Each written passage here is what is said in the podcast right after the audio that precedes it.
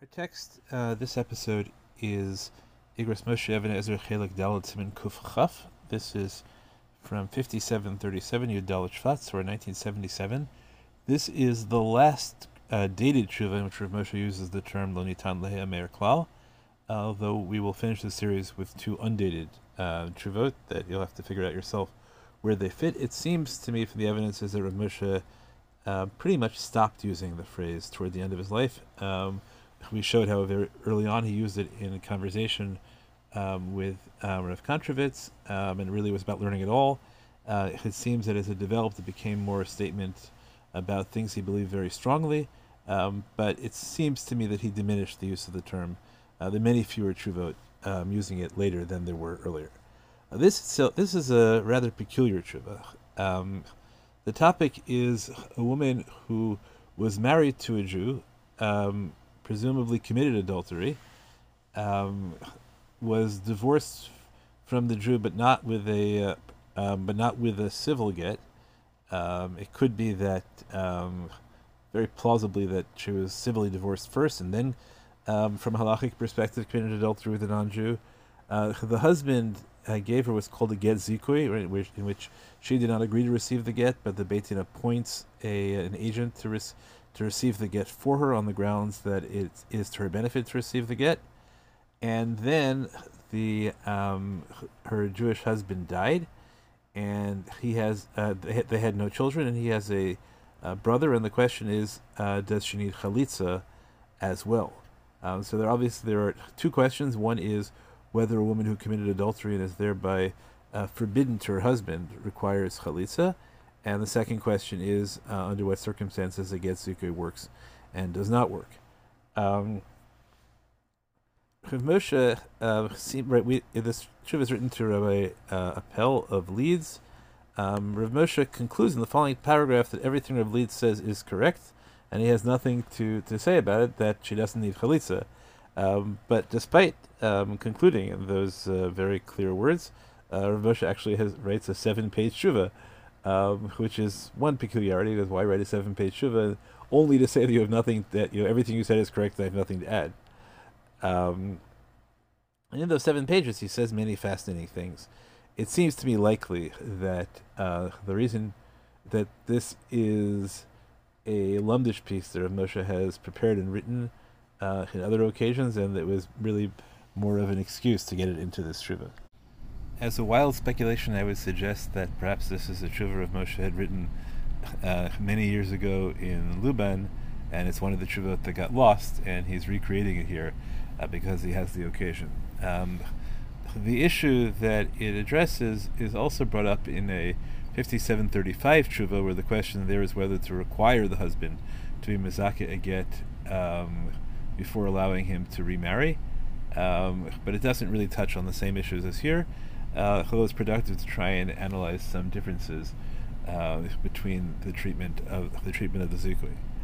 Um, another interesting thing that Ramosha says in this tshuva is a very strong argument that it is better to accept a dochek resolution of an apparent contradiction between sugyot than to say that the sugyot um, disagree. Um, and she goes so far as to say that if there is a even remotely plausible way of resolving the sugyot, then you can assume that whoever said that there was a machloket hasugyot hadn't thought of that and perhaps would have agreed had they uh, had they heard of it. So that's a very strong statement. I'm not aware of Rav Moshe taking this position consistently that one should do everything possible to avoid a machloket hasugyot. Um, I'd love if somebody had done has done a, uh, a full study of this and can tell me uh, whether I'm just wrong or whether in fact there are, as I suspect, many places where Moshe comes to terms with the machloket sugyot, um, and then we have to talk about whether there's a plausible reason that he's not um, he's not allowing he's not allowing that here.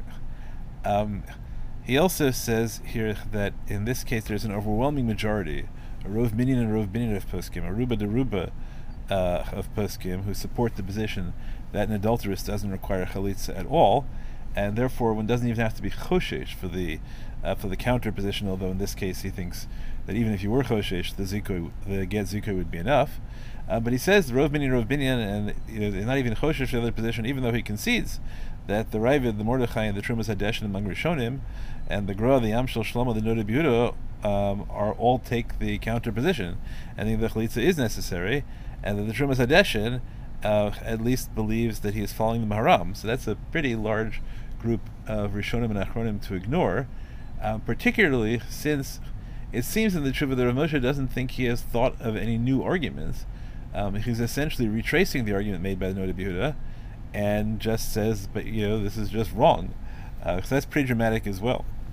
Um, he's astounded at the Trumas Hadeshin for believing what he calls an anonymous marginal note about Maram's position, um, especially because he says the Maram says we generally paskin like a position that Tosfos and the Rif agree on, and even though made him in Haklalos, uh, he says that the Klalos still created default. So if that's the if that's the Maram's position, then you need good evidence to show the Maram disagreed, and therefore he thinks that the Trumas Hadeshin should not have simply believed that this was the position of the Maharam.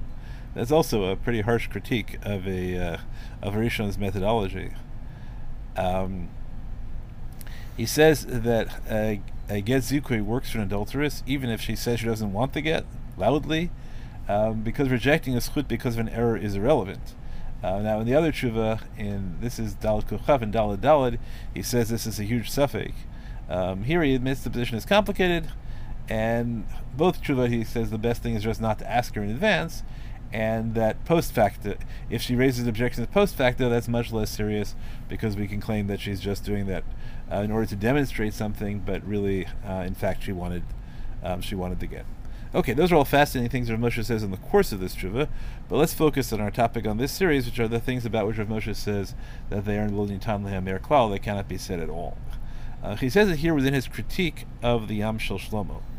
Uh, the Yam Shel Shlomo uh, giving his reasons for requiring chalitza in the case of an adulteress, or a tsaras adulteress, um, no difference for us, says that the sugya on Yevamos Gimel Bet reads the Mishnah there as intended to exclude Rav when it gives a number, because um, Rav says sarasota asura on Yevamos Yud Aleph and Aleph, which for Tosis means also right asura doesn't mean asura but requires chalitza. It means asura and therefore uh, doesn't require chalitza. And the Yam Shel Shlomo says that we paskin like the Mishnah against all the cases it excludes.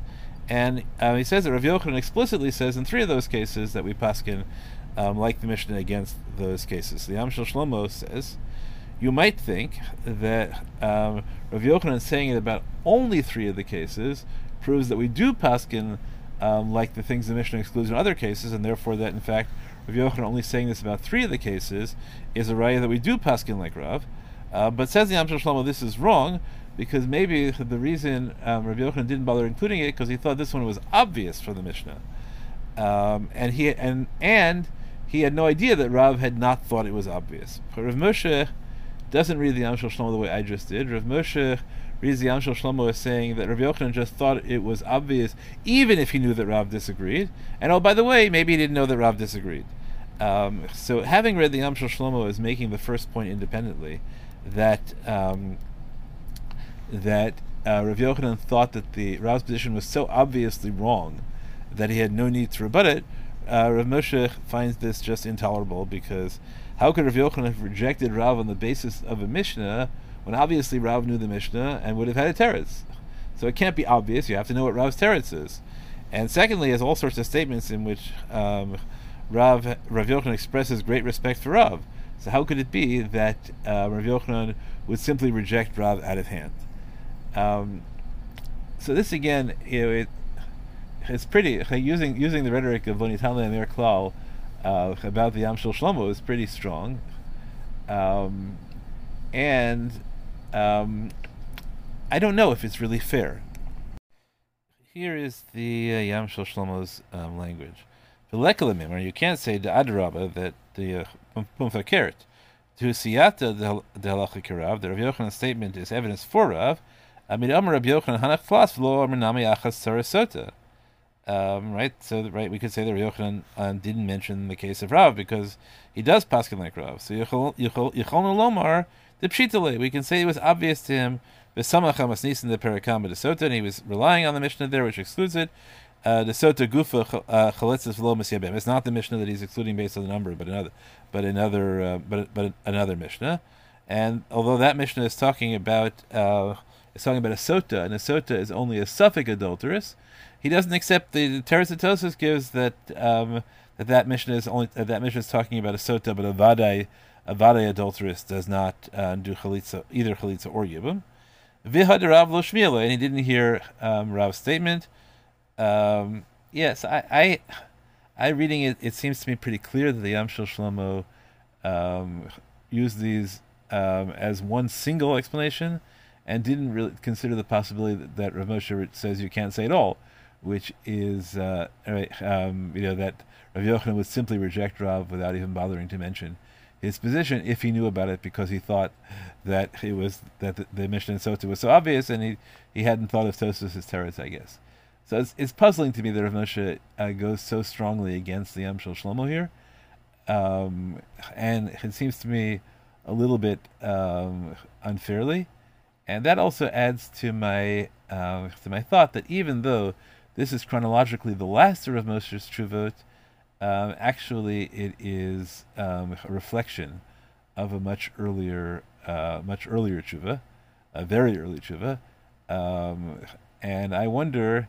Uh, this is something perhaps that uh, Eli Fisher would, you know, or, or, the people doing computer analyses would be better able to answer. Um, I wonder if there is some kind of pattern in later Chuvot of Moshe um, putting in things that hadn't made it into it just hadn't, you know, putting in major ideas of his that hadn't made it into the Chuvot otherwise. Um, part of the question here is going to be the connection between the uh, the Chuvot and the Dibrot. Um, but I, I, wonder whether um, whether some whether some things were not uh, in this whether this example is anomalous. That is a later tshuva where which is longer than it needs to be because it includes uh, positions that Rav Moshe developed. You know, if if we had in the earlier Shuvot in Luban, uh, right, this is the kind of really well developed position you see where Rav Moshe has a very strong position, and even though there are Rishonim and Achronim against it, he's really clear about his about his about his psak, and he's willing to you know to go all the way with his psak, um, on the basis not of an instinct about what the right conclusion has to be, but but on a uh, on a on the conviction that that is the correct shot in the sugya, uh, based on the texts. Uh, so I'm proposing that as a topic for research to see whether the, the later Chuvot are often more like the earliest Chuvot uh, than like those um, in between.